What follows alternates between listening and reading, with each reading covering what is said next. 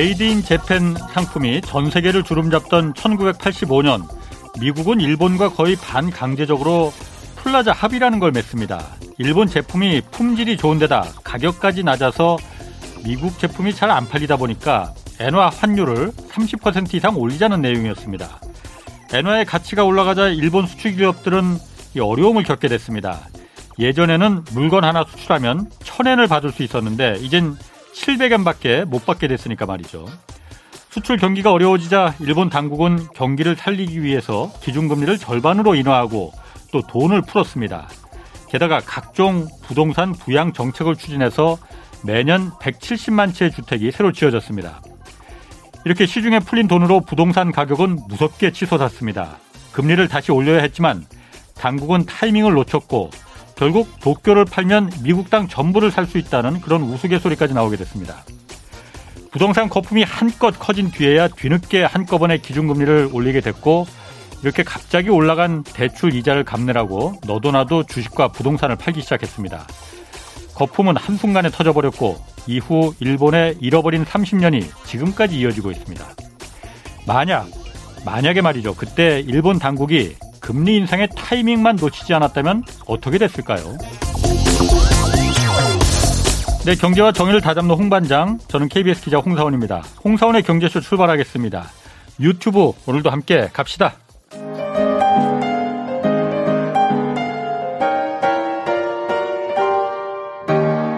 대한민국 최고의 경제 전문가와 함께 합니다.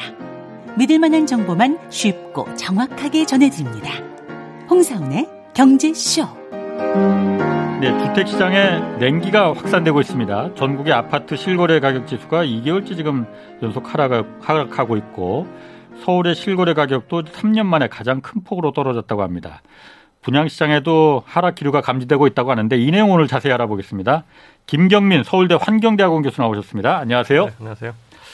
자, 그 구체적으로 지금 상승세는 꺾였다라고 하는데 구체적으로 얼마나 떨어진 건가요, 지금? 예, 우선 어, 인덱스가 세 개 정도 있는데요. 예. 저희 연구실에서 만든 인덱스가 부동산 연구원이랑 좀 비슷해요. 그래서 예. 저희 거를 봤을 때 지금 우선 광역시 기준으로 보면요. 예. 예 지난 10월 달에 대구하고 울산이 꺾였고요. 네. 11월 달에 서울, 대전, 세종이 꺾였고 12월 달에 인천, 광주, 부산이 꺾였어요. 아. 그러니까 모든 광역시가 이미 꺾인 게 이제 지수상에 나타나기 시작을 합니다. 그 꺾였다는 게 상승세가 꺾였다는 겁니까? 그렇죠. 하락세가 들어 이제 정점을 찍고 하락으로 반전한 음. 거죠. 그러니까 정점이 이제 10월 달부터 꺾인 걸 아. 말씀드린 겁니다. 예. 그렇군요. 예, 그리고 지수 말씀을 하셔서 예. 예. 그 수치 자체는 이제 좀 이슈가 있을 수도 있을 것 같아요. 예. 근데 이제 작년에 어 10월부터 12월까지 서울이 한 4% 정도 하락했고요. 예. 경기가 3% 정도 하락을 했어요. 근데 이게 그 수치는 굉장히 대단할 걸로 보이지만은 예. 그러니까 2020년 12월하고 2021년 12월 1년 동안 서울이 15% 오르고 경기도가 무려 30%가 올랐어요.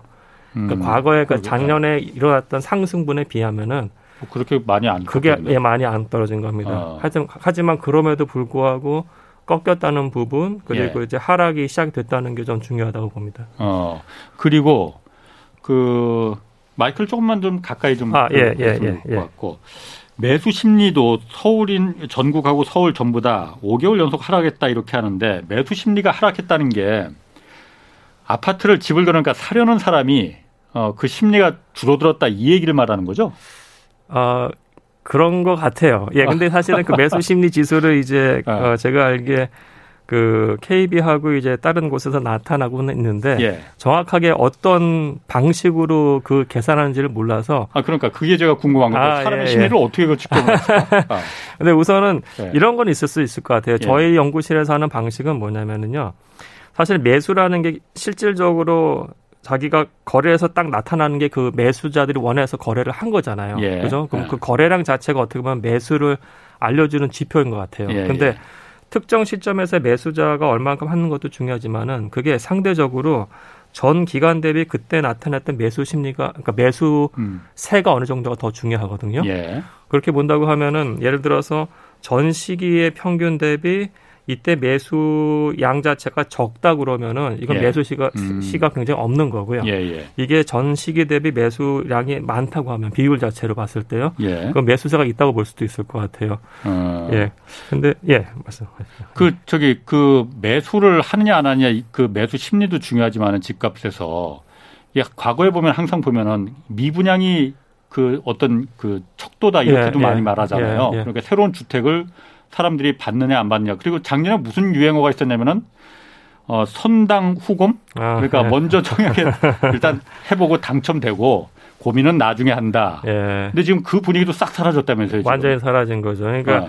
그 아까 제가 말씀드렸던 거래량이라는 것은 예. 그 분양 물건을 산 것, 그러니까 물론 이제 그것도 어떻게 보면 거래량은 아니지만은 예. 분양을 했다는 것 자체가 이제 미래의 아파트를 사겠다는 그걸 그렇죠. 보여주는 거기 때문에 예. 그 굉장히 좋은 신호고요. 말씀하신 예. 것처럼 이제 미분양이 얼마큼 나타나느냐도 굉장히 중요한 포인트죠. 근데 예. 지금은 예를 들어서 오늘 신문도 보면은 그 송도에 있는 어떤 특정 아파트의 경우에 예. 미분양이 났으면은 무순위로 그걸 또 뿌리거든요. 그렇죠. 사회에 네. 걸쳐서 계속 안 팔린 물건들이 좀 남아 있어요. 그, 그 음. 그 문제 그 부분은 이제 심리 자체가 완전히 꺾였다는 거로 좀 대변한다고 볼 수 있을 것 같습니다. 예. 그러면은 그게 그 제가 그런 기사도 한번 봤거든요. 요즘 그래서 그 분양도 이게 그 꺾이다 보니까는 청약 통장 깨는 사람도 좀 나온다고 그것까지는 좀 너무 과한 건가요? 아니 그래도 이제 저는 그래도 지금 청약 그러니까 서울 같은 경우에 서울이나 수도권의 경우에 예. 그 이제 분양 물건들이 그래도 분양가 상한제 때문에 주변보다는 시세가 싸잖아요. 예. 그래서 일주택자인 경우에 그 과도하게 청약 통장을 깨는 거는 좀 음. 하지 않았으면 좋겠다는 생각은 좀 듭니다. 그리고 청약 통장이 또 이자율이 또 나오는 통장이기 때문에 네네. 지금 좀 음. 글쎄요 그건 좀 음. 과하지 않나 그렇게 생각이 좀 드네요.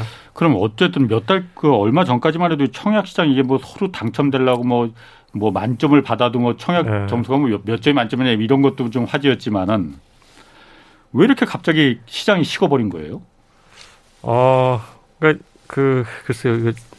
제가 작년 10월부터 시장 꺾일 거다 그래서 아. 욕먹어서 그랬긴 한데 예. 저 여전히 생각하는 아. 거는 그, 그 이제 매수하려는 그러니까 이거죠. 그러니까 가격이 계속 오른다고 했을 때 네.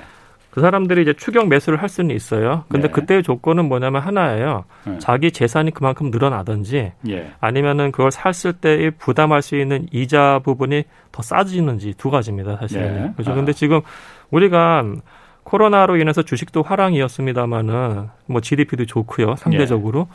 하지만 사람들의 소득, 주머니 있는 돈을 봤을 때 과연 그게 올랐냐를 봤을 때 그게 굉장히 의심스럽잖아요, 사실은요. 예. 그러니까 예. 자산 가치가 오르는 거에 비해서 소득이 되게 정체돼 있는 상황. 예. 그런 다음에 이제 그럼 내가 어느 정도 살려고 했는데 예. 지금 주담대라든지 아니 이자율이 오른다고 하면은 예. 자기 소득으로 더 못 들어가는 거죠, 사실은요. 다른 그러니까, 걸 줄여야지. 그렇죠. 예. 근데 이 물가가 오르는 상황에서 네. 지금 다른 거를 줄이면서 내가 부동산을 사야 될까? 예. 그것도 아마 의심스러울 것 같아요. 그래서 아. 전반적인 수요 차원에서 예. 지금 어, 그 감당하기 힘든 수준인 것 같아요. 딱 추경 매수의 차원에서 그렇다고 예. 하면은 이게 결국은 매수세가 없어지는 거죠. 예. 음. 그러니까 간단하게 말해서 금리 오르니까 그 금리 부담을 할 여력이 없으니까 지금 집을 구매하는 걸 꺼리는 거다. 예, 그것도 하나고요. 아. 두 번째는 사실은 강남 같은 경우에는 대부분이 15억 이상이기 때문에요. 예. 그때는 은행 대출 아니고 자기 현금으로 사거든요. 그렇죠. 강남도 아. 거래량이 거의 없어지기 시작했어요. 강남의 작년 12월 달 거래량은 2008년 금융 위기보다 도 적어요, 지금. 그러니까 그 얘기는 뭐냐면은 돈 있는 사람들은 그 아까 수요 이런 거다 초월하는 사람들이잖아요, 그렇죠. 사실은요. 네. 그럼 본인이 사고 안 받으니까. 그렇죠. 네. 살려면 사는 거예요. 근데 네. 그 사람들이 봤을 때 이 가격은 아니라는 거죠, 사실은요. 강남에 아. 물건이 없는 게 아닙니다, 지금. 예. 본인들이 판단했을 때 이 가격이 높다는 판단을 한 거예요. 그래서 제가 봤을 때 사인은 두 개인데요. 예. 중산층하고 서민층이 봤을 때는 본인들의 소득 순위라든 또는 수요 자체를 줄여놨기 때문에 수요가 준 거고요. 예. 다른 측면에서는 이제 자기들이 봤을 때 가격이 높다고 인식을 하는 것 같아요. 예. 음, 이 가격으로는 여기 투자든 실수요든 들어갈 만한 게 아니다라고 그렇죠. 예. 돈 있는 사람들이 그렇게 판단한 거라 이거죠. 예, 예. 또한 가지는 어 어쨌든 부동산 경기에 이렇게 확 식어버린 그게 뭐 딱 이렇게 우연히 맞아서일 수도 있겠지만은 대출을 정부에서 규제를 강하게 했잖아요. 예, 예.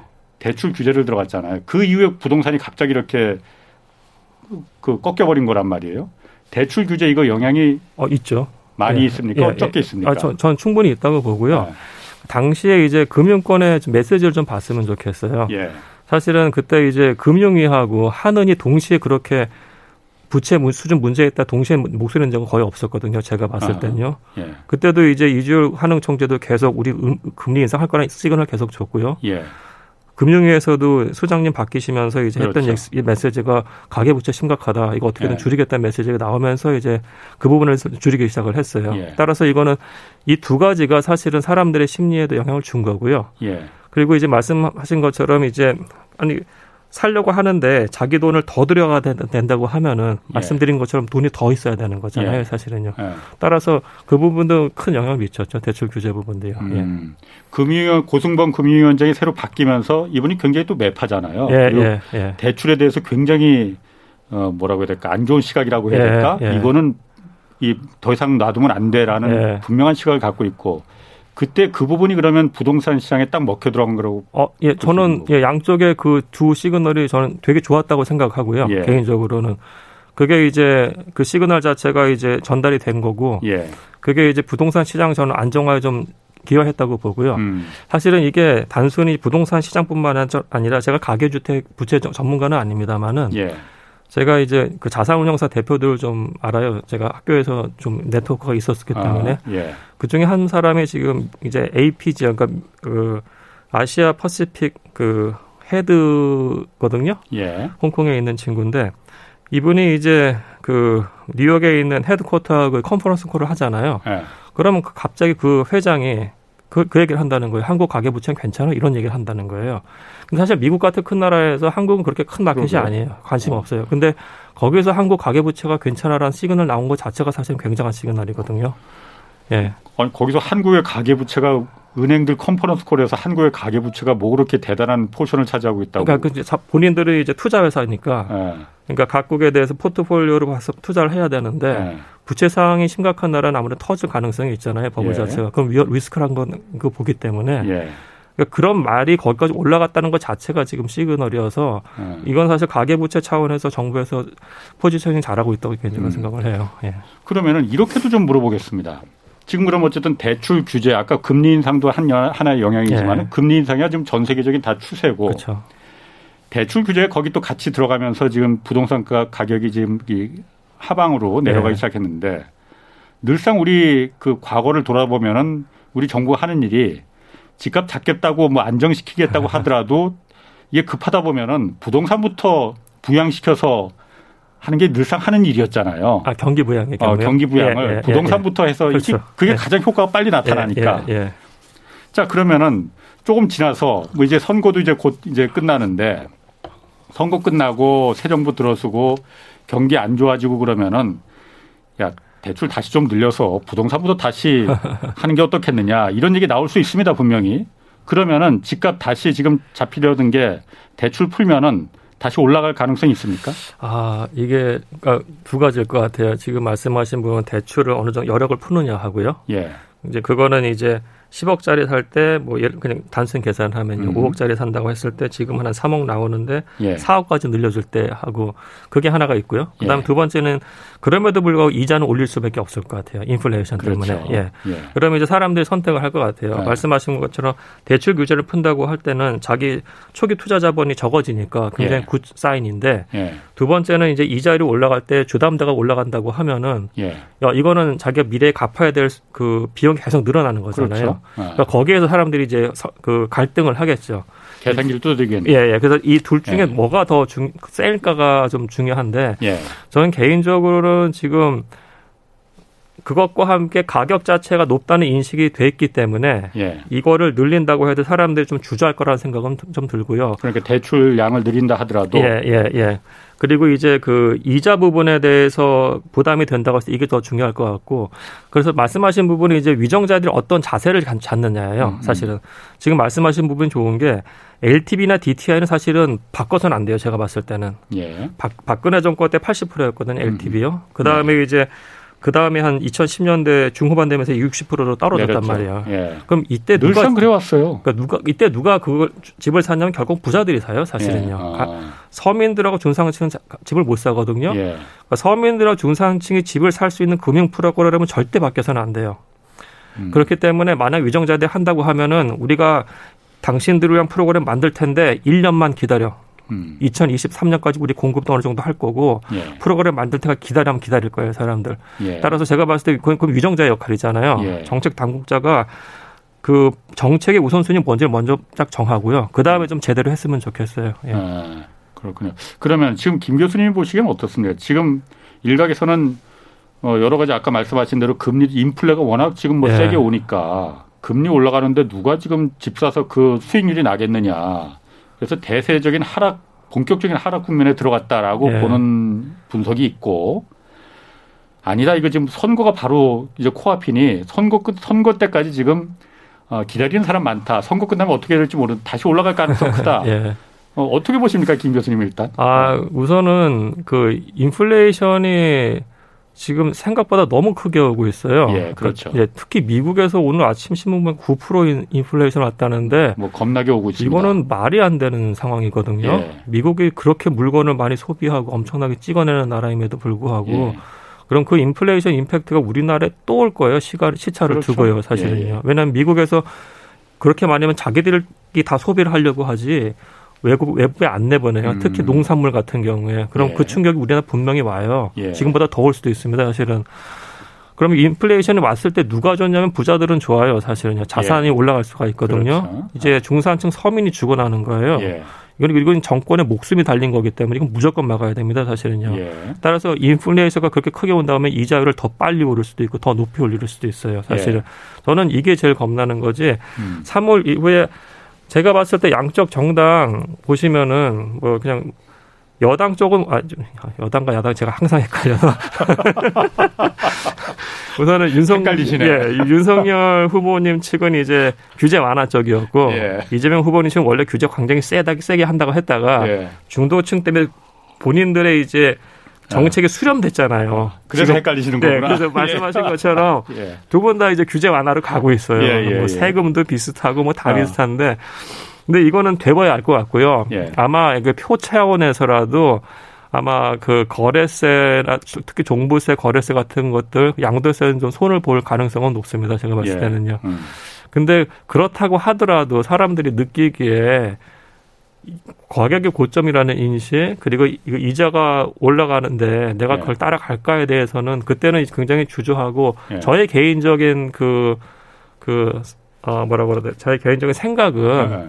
이자율 부담이 굉장히 높아질 거기 때문에 네. 좀그 작년이나 재작년 같은 수요로 돌아가기는 좀 힘들지 않나 그런 생각이 좀 듭니다. 그러니까 내력 그러니까 좀 애매모호하게 말씀하시는 것 같은데 구체적으로 예. 대세 하락입니까 아니면 아. 잠깐 아, 내려가다 아, 다시 올라가는? 아, 저는 우선 대세 하락이에요. 대세 하락. 예. 어느 정도까지? 아 저는 이게 미국이 우선 9% 나왔다는 게 지금 저는 너무 쇼킹한 거여서 인플레가 예, 예 저는 아. 그런 인플레 못 봤거든요. 예. 그러니까 미국이 9%라는 얘기는 전국 평균이잖아요. 예, 예. 대도시 훨씬 높다는 얘기예요 지금요. 예. 미국의 인플레가 9%라는 건그 생산자 물가 지수가 9%. 생산자 아 오늘 소비자 물가 지수는 그렇게까지 아, 소비자 물가는 예, 예 죄송합니다. 아. 생산자가 9%였고 아, 아. 소비자가 7. 몇 프로인데 생산자 물가 지수 올라가면 그것도 다 소비자 물가 지수 전가치게 돼 있어요. 예, 예, 네. 같이 가죠. 근데 7.5%여도 이제 뉴욕하고 이제 아리조나에 있는 촌하고는 완전 레벨이 다르잖아요. 예, 사실은. 예. 그래서 지금 뉴욕에 사는 사람들 얘기 들어보면 정말 심각하게 자기들 물가 상승을 그, 그, 이, 그 경험하고 음, 있더라고요. 예. 그러면은 그 연방은행에서 굉장히 빨리 오를 가능성이 높아요. 빠르게. 예. 그래서 예. 그러면은 이제 우리나라도 같이 올라가는 거죠. 예. 예. 지금까지 스탠스 굉장히 잘했는데 이제 빨리 같이 올린다고 하면은 예. 이자율이 올라가는 상승 시점, 이자율이 상승해가지고 멈추는 시점까지는 그 부동산 가격은 하락 또는 정체라고 저는 생각을 합니다. 예. 금리가 그러니까 멈추는 시점까지. 예, 예, 예. 어, 올해하고 내년까지는 계속 올릴 가능성이 있다고 지금 뭐 아, 예상들을 하고 있는데 100%죠, 그거는. 예. 그러면 그때 내년까지는 계속 부동산이 내려갈 예, 거다. 예, 예. 그럼 제가 아까 물어본 게 어느 정도까지 몇 퍼, 아. 뭐 숫자로 따지면 한 몇 퍼센트 정도가 사람들이 궁금한 건 그런 거거든요. 예, 예, 예. 아. 그래서 저는 이제 뭐 제가 작년에 나와서 제 책 얘기 좀 했습니다만은 예. 그, 그때 근거입니다. 예. 그리고 제 그때 근거도 사실은 작년 여름에 제가 예측한 모형 갖고 근거여서 그때는 0.5% 이자율 때였는데요. 음.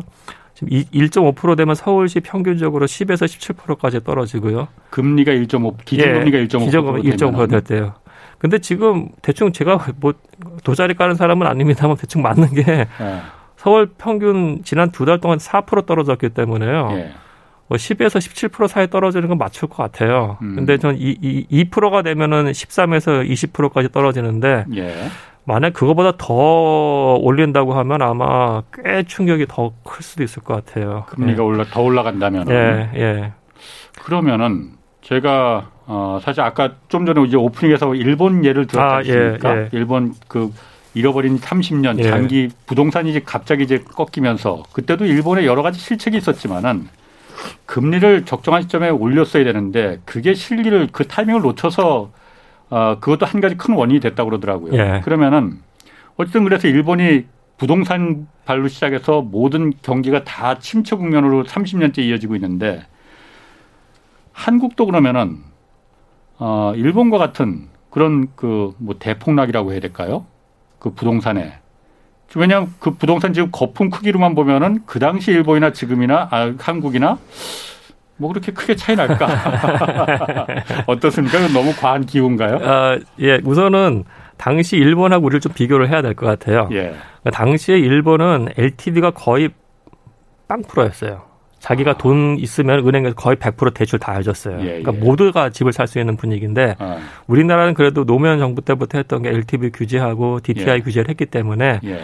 지금 일본과 같은 대폭락은 사실은 예. 힘들 거 없을 것 같고요. 예. 그리고 아까 말씀하신 것처럼 일본의 버블의 크기가 그때 동경 팔면은 미국, 미국 다 사고 어. 그죠? 그래 일본 그 왕궁 근처 팔면은 캘리포니아 다 사고 뭐 그 정도였거든요. 예. 근데 그건 그 상대적 버블의 크기가 엄청나다는 얘기잖아요. 예, 예. 근데 사실 우리나라 다 판다고 해서 미국 못 써요. 미국도 올랐기 때문에. 아, 예. 예. 그래서 제 생각에는 일본과 우리를 단순 비교하는 거는 좀 맞지는 않는 것 같고요. 예. 우리는 이제 LTV, DTI 규제도 있었고 강남 같은 경우에는 뭐 15억 이상을 현금으로 사는 거기 때문에 예. 가격 하방성이 꽤 클 겁니다. 따라서 음. 일본하고 단순 비교해서 하는 건 좀 그렇고요. 저는 기본적으로 부동산은 매수를 생각해야 된다고 하기 때문에 예. 어느 시점까지 가격이냐에 따라서 시장마다 좀 다릅니다만은 저는 한 2019년 초반이나 2018년 후반 가격이 오면은 예. 그때는 이제 본인의 소득이 괜찮다고 하면 매수에 들어가는 것도 나쁘진 않을 거라고 생각은 합니다. 그때 이제 집을 사는 게 예. 그 적당하다. 예. 2018년 말이나 2019년 초면은 아 그때 집값이 어떻게 되는지 제가 잘 기억을 못해서 그런데 아. 지금의 집값으로 비교하면 한 몇 퍼센트 정도 수준입니까 그때가? 아 저, 도 계산을 해봐야겠는데요. 아. 근데 제가 그때 왜 그렇게 생각을 했었냐면요. 예. 그러니까 2008년부터 2018년까지 서울의 경우에 평균 예. 소득이 한 50%가 올랐어요. 예, 예. 그러면 집값은 50% 이상 올라가는 게 맞거든요. 예. 근데 그때가 2008년 대비 2018년 말까지가 가격이 50% 오른 가격이었어요. 아. 그래서 그때는 저는 그 충분히 그 설득 가능한 가격이라고 보고요. 음, 예. 예. 그 정도까지 떨어진다고 하면은 본인이 이제 감내할 수 있다고 하면은 막 시장에 들어가는 것도 괜찮은데 음. 또 상황을 좀 봐야겠죠. 예. 그러니까 그 정도 2018년도 말 2019년도 예. 초그 가격 정도 이하로 더 떨어지기는 힘들다. 집값이라는 게 사실 떨어지, 더 떨어질 수도 있, 을것 같은데요. 어. 예, 뭐 그러면은 이제 그 더 떨어질 수도 있을 것 같으면 그때 사는 게 더 낫죠. 아 근데 이제 그 가격이라는 게꼭 무릎 정도에 사야지 신발까지 아. 내려지는 거는 좀 그렇잖아요. 그러니까 예, 예. 아마 이자율이 아마 상승이 계속돼서 멈추는 순간부터는 뭐 예. 대세 폭락 얘기 나올 거고요. 엄청나게 예. 매수인의 우회 시장이 올 거예요. 예. 그때 이제 본인의 소득이 안정적이고 10년 정도 견딜 수 있다고 하면은 예. 적극적으로 매수세 고민하는 것도 좀 나쁘지 않다고 봅니다. 예. 그럼 집값이 어쨌든 지금 하락한다고 하는데 하락한다는 그 신호라는 게 예. 뭐 사실 뭐 실거래가나 이런 거 보면은 다 그게 그 신호라고 볼 수 있겠지만 다른 신호 그러니까 일반 사람들이 좀 이렇게 뭐라고 해야 될까 지켜봐야 된다고 할까? 예. 어, 지금 왜냐면은 집값 떨어져서 그 이때 내가 사야지 하는 생각 갖고 있는 분들 굉장히 많으시거든요. 예, 예, 예. 어, 왜냐하면 집에 대해서 한이 맺힌 분들 사실 많으니까. 예. 그 신호를 어떤 신호를 좀 보면 될까? 아, 그, 그 팁을 그, 좀 주신다. 예, 저는 무조건 거래량을 보셔야 돼요. 거래량? 예, 그게 이제 매수 심리를 제일 잘 어, 나타내는 것이기 때문에. 네.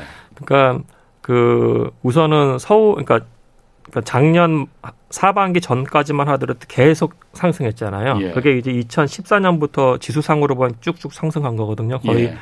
뭐한 8년 상승했죠. 예. 근데 그때 본격적으로 이제 가격이 빠르게 움직이기 시작한 건 2016년이에요. 예. 근데 그때 보면은 그리고 이제 월별 분석 같은 것들은 가급적 그 주단이나 월 단위 분석에는 너무 그 귀를 기울이지 않았으면 좋겠어요. 부동산은 큰 사이클을 갖고 있는 시장이기 음. 때문에 부, 최소한 분기별로 보셔야 돼요. 아하. 분기별로. 예. 근데 분기별로 봤을 때 그때 거래량이 엄청나게 터진 시점이 두 번 나옵니다. 예. 그 과, 어. 그 주, 주변 분기보다 엄청나게 터져요. 어. 분기가. 그 거래량 자체가요. 예. 그렇게 거래량이 터지는 시점은 마켓이 반등하는 시점이기 때문에 그걸 예. 보셔야 되고요. 그 거꾸로 음. 거래량이 급감하는 시점은 사실은 예. 이건 꺾이는 시점이라고 봐야 될 것 같아요. 예. 그래서 지금은 저는 이제 거래량 꺾이는 게 지나치게 좀 없다면서요? 없어서요. 예, 너무 너무 걱정될 수준인데. 예. 그러니까 예를 들어서 하나만 말씀드리면은 강남구가 예. 그 67건 거래됐고요.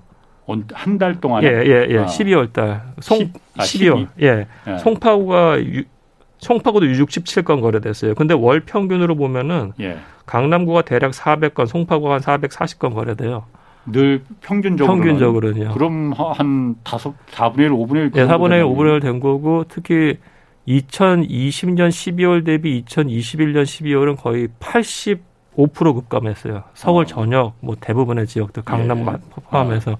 이건 엄청난 급감이에요, 사실은요. 이거 이 시그널을 예.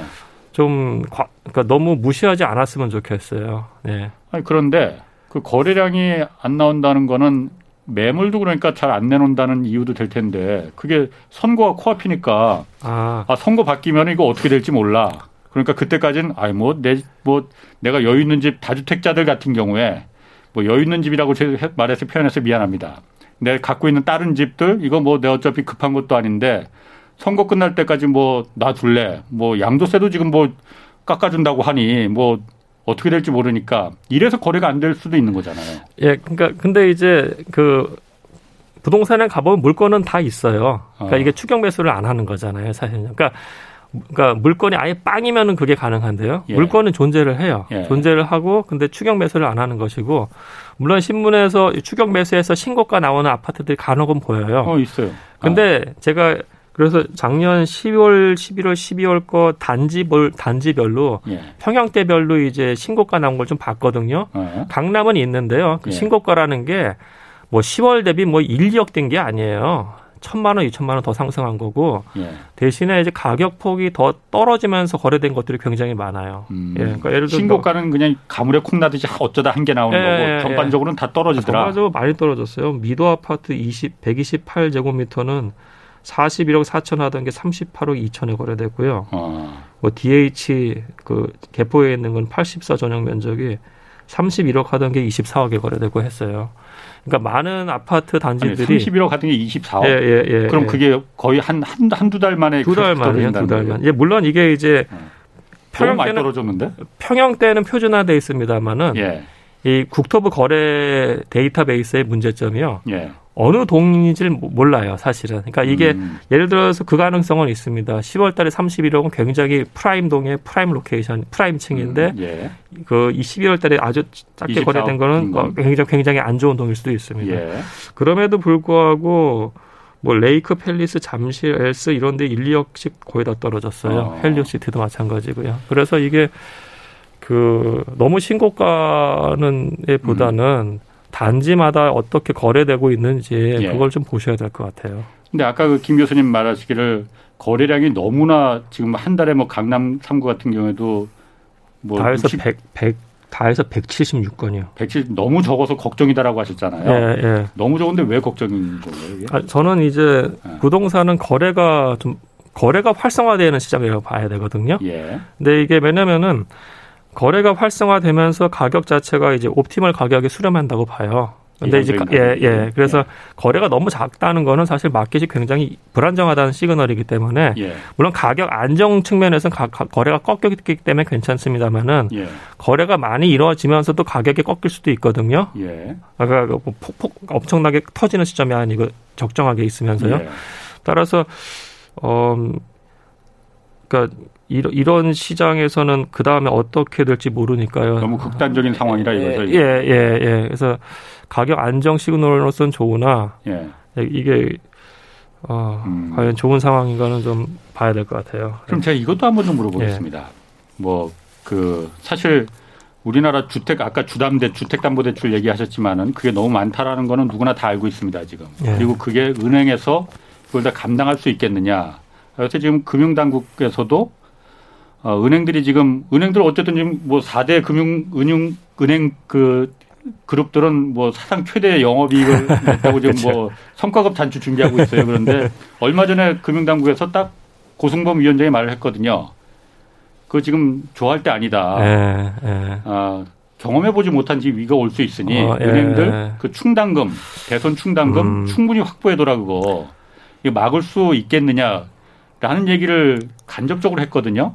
지금 그럼 말씀하신 대로 거래량이 그렇게 급, 급감하고 극단적인 상황에 이 그 부동산 그 가격이 만약 나타난다면은 은행이 넘어가는 게 사실 가장 예, 불안한 예, 거거든요. 그쵸, 그쵸. 은행의 예. 위기가 찾아올 수 있습니까 없습니까? 아, 그러니까 그 부분이 좀 되게 염려스러운 부분이에요. 그러니까 그 예를 들어서 이런 이런 시나리오가 가능할 것 같아요.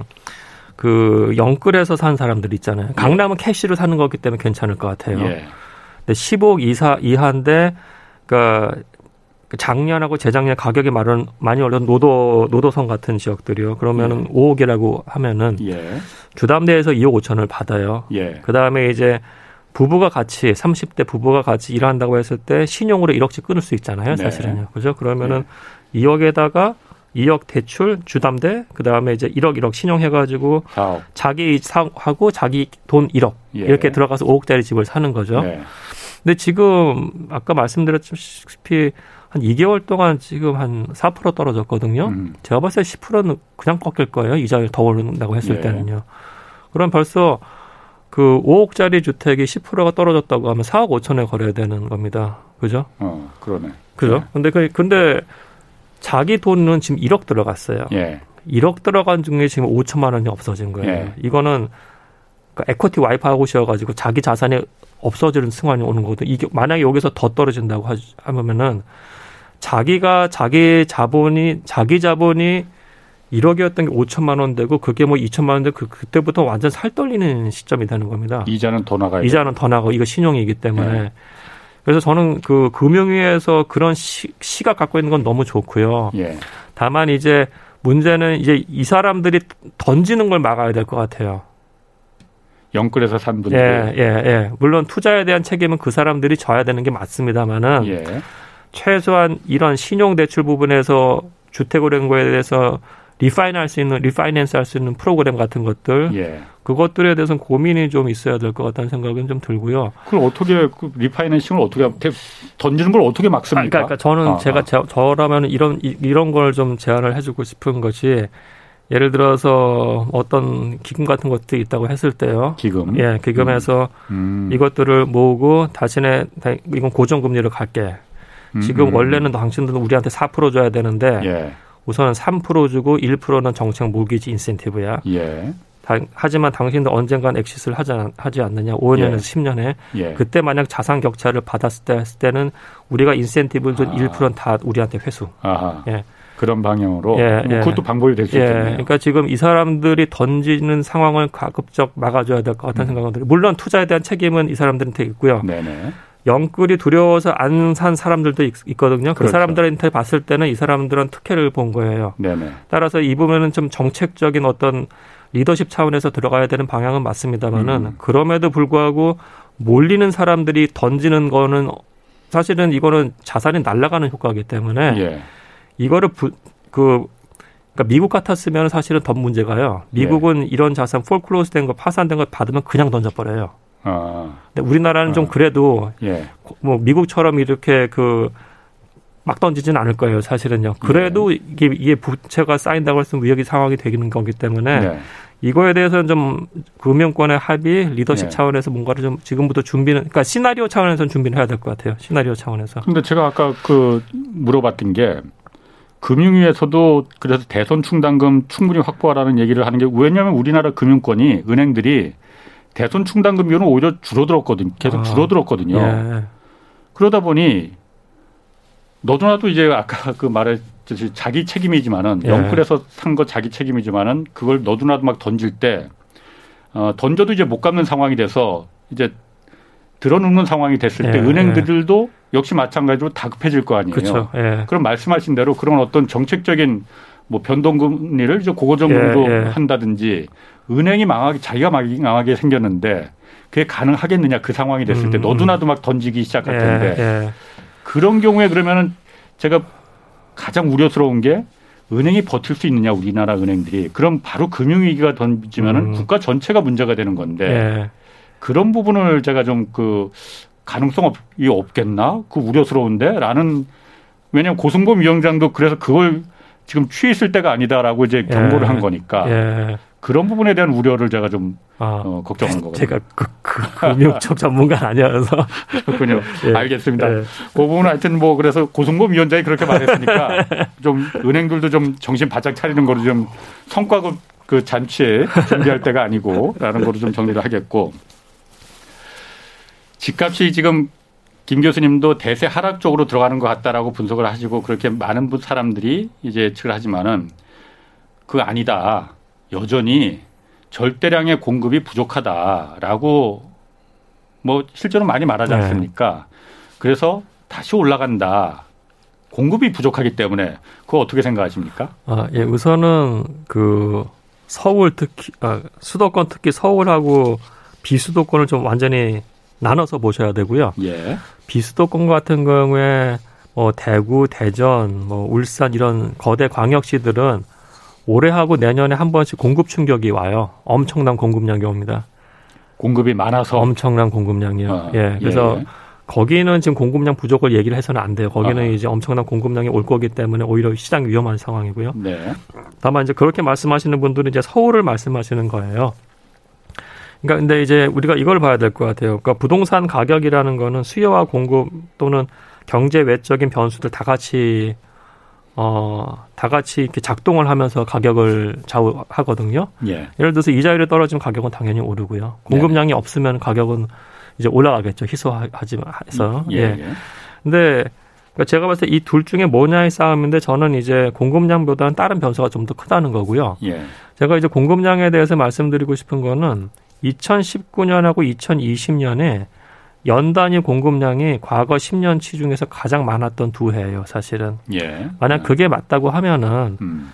2019년하고 20년 가격이 꺾였어야 돼요. 그러니까. 그, 네. 그거 꺾이지 않았잖아요. 그럼 사실은. 공급량이 많은 거는 사실이었던 거예요, 그러면? 아, 그건 사실입니다. 그건 어. 사실이고요. 근데 이제 그때 이슈는 유동성이었거든요. 음. 예, 2020년에 예. 코로나가 올지도 몰랐는데 와서 이제 엄청난 기준금리 거의 0%대가 됐고요. 예.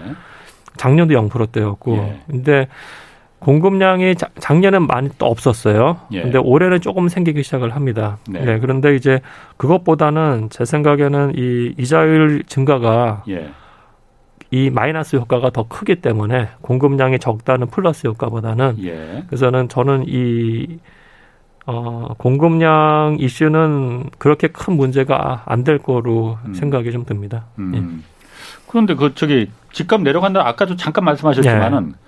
사실 강남 지역 같은 경우는 좀 대한민국에서 좀 그 뭐라고 해야 될까 좀 특수한 지역이다 보니까 뭐 사실 강남 얘기를 자꾸 하는 게 저도 사실 좀 불편하긴 합니다. 그런데 아 강남 지역에는 뭐 압구정동 무슨 아파트는 현대 아파트는 뭐 80억으로 지금 신고가 물론 그게 아주 가물에 콩 나듯이 네. 특수한 경우라고는 하지만은 네.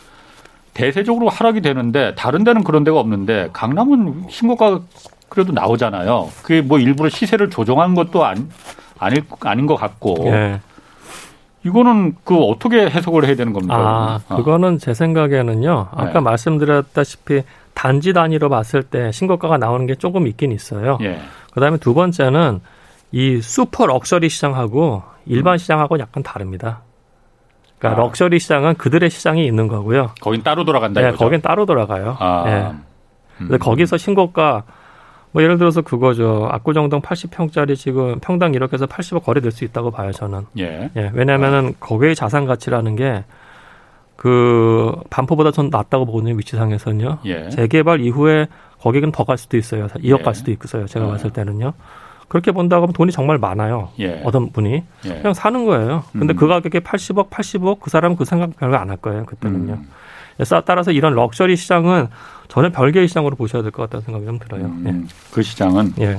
자 그러면은 지금 집값이 이제 내린다고 하면은 아까 그 지금 무주택자 같은 경우에는 2018년 말, 2019년 초 그 정도 가격 수준이 됐을 때 어, 한번 그 결정을 내리는 게 예. 좋은 시점이라고 이제 말씀하셨고 어, 지금 집값이 내리고 있으니까 어, 아까 잠깐 영끌에서 사신 예, 분들은 예, 예.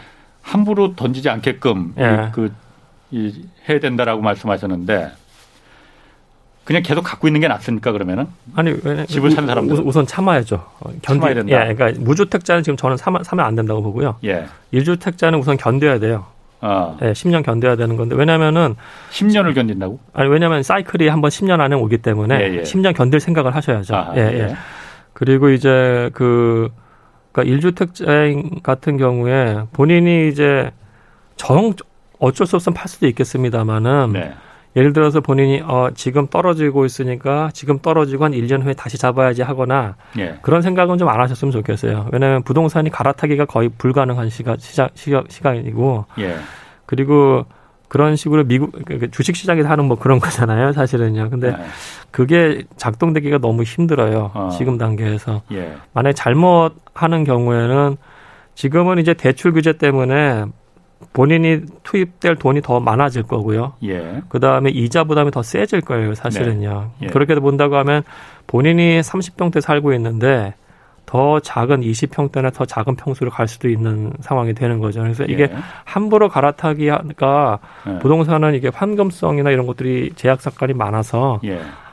하지 않는 게 음. 개인적으로는 좋다고 봅니다. 예. 그러면은 1주택자인 경우에는 뭐 그렇 예. 그렇게 좀그 결론을 내고 예.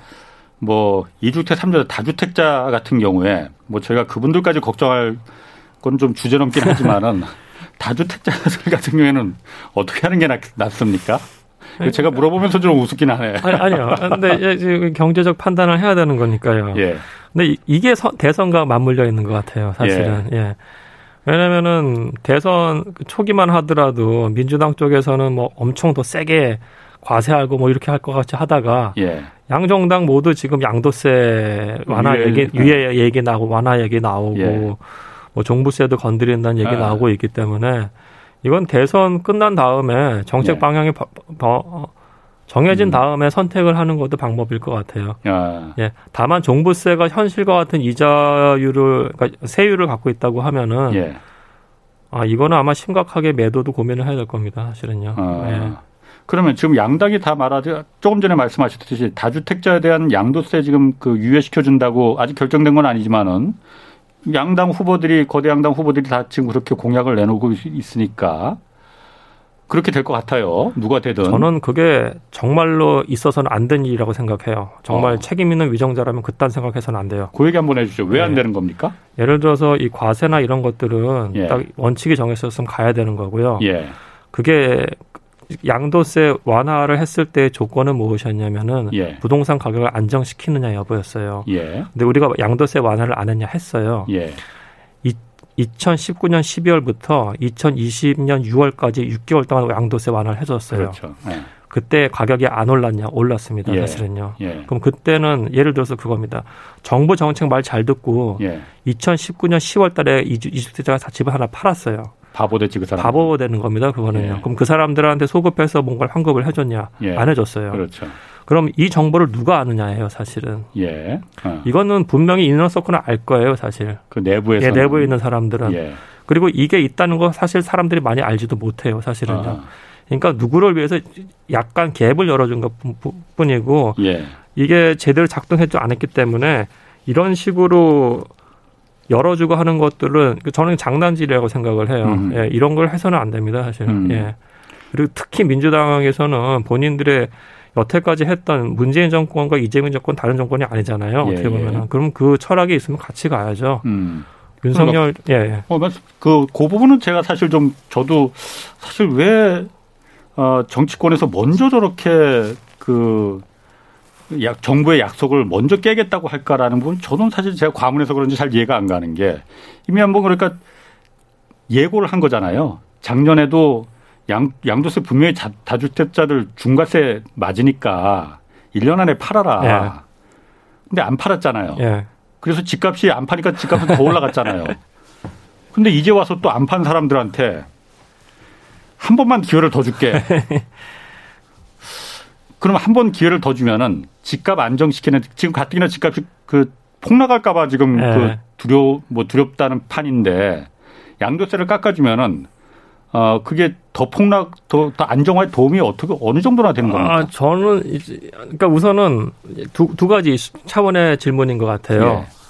양도세와 관련돼서는 그러니까 정부 전반적인 세제의 혁신이 개혁을 해야 되는 건 전 맞다고 생각을 해요. 예. 그러니까 거래 부담은 늘리되 양도와 관련된 부담은 줄여주는 방향으로 가야 돼서 음. 제대로 된 지도자라고 하면은 음. 우리가 이렇게 설계해서 할게라고 얘기해야지 예. 양도세 우리가 완화해줄 때가 표 주세요 그건 아니에요. 네네. 그러니까 두 그렇죠. 양정 양 정당 지도자 모두 좀 예. 정신 차렸으면 좋겠고요. 네네. 두 번째는 이제 좋은 질문이신 게 양도세 완화를 했을 때 사람들이 던질까에 대한 질문인데 네. 그거는 이제 자주택자들이 두, 거기서도 두 가지가 나타납니다. 네. 다주택자들이 과연 던질까에 대한 문분이 하나가 있고요. 예. 그 사람들이 던진 물량 자체가 정말로 시, 장에서 정말로 영향을 줄 만큼의 물건이 나오냐인데 예. 이둘 다 확인이 안 된 측면이에요, 사실은. 예. 왜냐면 수도 있다. 예. 왜냐면 계속 바꿔 왔거든요. 그렇지. 예. 그러면은 뭐 본인이 뭐 부담이 그렇게 많지 않다고 하면 그냥 가져갈 수도 있고요. 예. 그 사람들이 나온 물량이 나왔다고 하더라도 가격 예. 자체가 높다고 하면은 추격 매수를 안 한다고 했을 때 예. 물량만 존재할 수도 있는 겁니다. 예. 예. 어. 그래서 이거는 확인이 안 된 거예요. 제가 봤을 때는. 예. 그러면은 그 사실 다주택자들의 그 이 뭐라고 해야 될까 주택을 여러 채 갖고 있는 사람들이 있어야만이 전월세 시장이 안정될 수 있다. 그 사람들 덕분에 그런 논리도 있거든요. 네. 뭐 얼뜻 보면 그럴 듯해요. 그리고 어 그럼 다주택자들을 다 장려해야 되나? 한때는 또 장려도 했잖아요. 예, 예, 예. 그 논리는 어떻습니까? 전월세 시장에 대한 그 공. 아 우선은 이 임대 시장 같은 경우에 음. 저는 이렇게 봐요. 그러니까 그러니까 물론 미국에서도 개인들이 이제 몇 채 갖고 있어서 임대 놓는 경우는 있습니다. 하지만은 예. 미국이나 유럽 같은 경우는 대규모 큰 회사가 예. 주택을 대단위로 만들어 놓고 그러니까 서민 저소득층뿐 아니고요. 예. 서민과 중산층을 위한 임대 아파트들을 공급을 해요. 그렇죠. 예. 어. 그러니까 우리도 그런 시장 그러니까 단순히 아 뭐 개인들이 갖고 있는 다수택자가 뭐 시장에서 임대 물건을 조성한다 그그 그 논리가 아니고요. 제가 봤을 때는 이러한 거대한 회사들이 주거 안정을 위해서 임대주택을 좀 제공할 수 있는 거, 그 논리 거기에 대해서 우리가 정책적으로 좀 음. 고민을 좀 해야 된다고 생각을 하고요. 맞습니다. 네. 그리고 이제 어 그러니까 이 이 이, 이 논리 다주택자가 임대주택을 제공한다는 논리는 이거하고 그다음에 이제 주택 가격이 이제 상승했을 때이 예. 사람들 때문에 상승한 것도 있거든요. 예. 예? 그러면은 이 둘 중에 또 그 논리가 또 서로 서로 충돌이 돼요, 사실은. 예. 따라서 이 부분은 그 논리로 접근하는 것보다는 뭐 제가 봤을 때는 좀 큰 스케일에서 얘기를 하는 게 맞고요. 음. 저는 이제 이 부분과 관련돼서 아파트에 대해서 임대주택을 허용했던 건 완벽한 실책이었어요. 음. 문재인 정권에서. 예. 임대주택으로 등록이 된다고 했을 때 국민주택 아. 이하가 아파트가요. 예. 재산세하고 종부세 과세 면세가 됩니다. 그렇죠. 예. 뭐 이때는 뭐, 뭐 엄청난 일이 많이 벌어졌어요. 예, 그러니까 예. 전세 끼고 갭 투자한 다음에 전세가 오르니까 또 사고 또 사고 또 사고 예. 다 임대주택 등록해버리고요. 예. 음. 거기 그, 그거 완전 실책이에요. 근데 음. 그거의 논리가 뭐냐면 이게 될 수가 있는 거예요. 음. 예.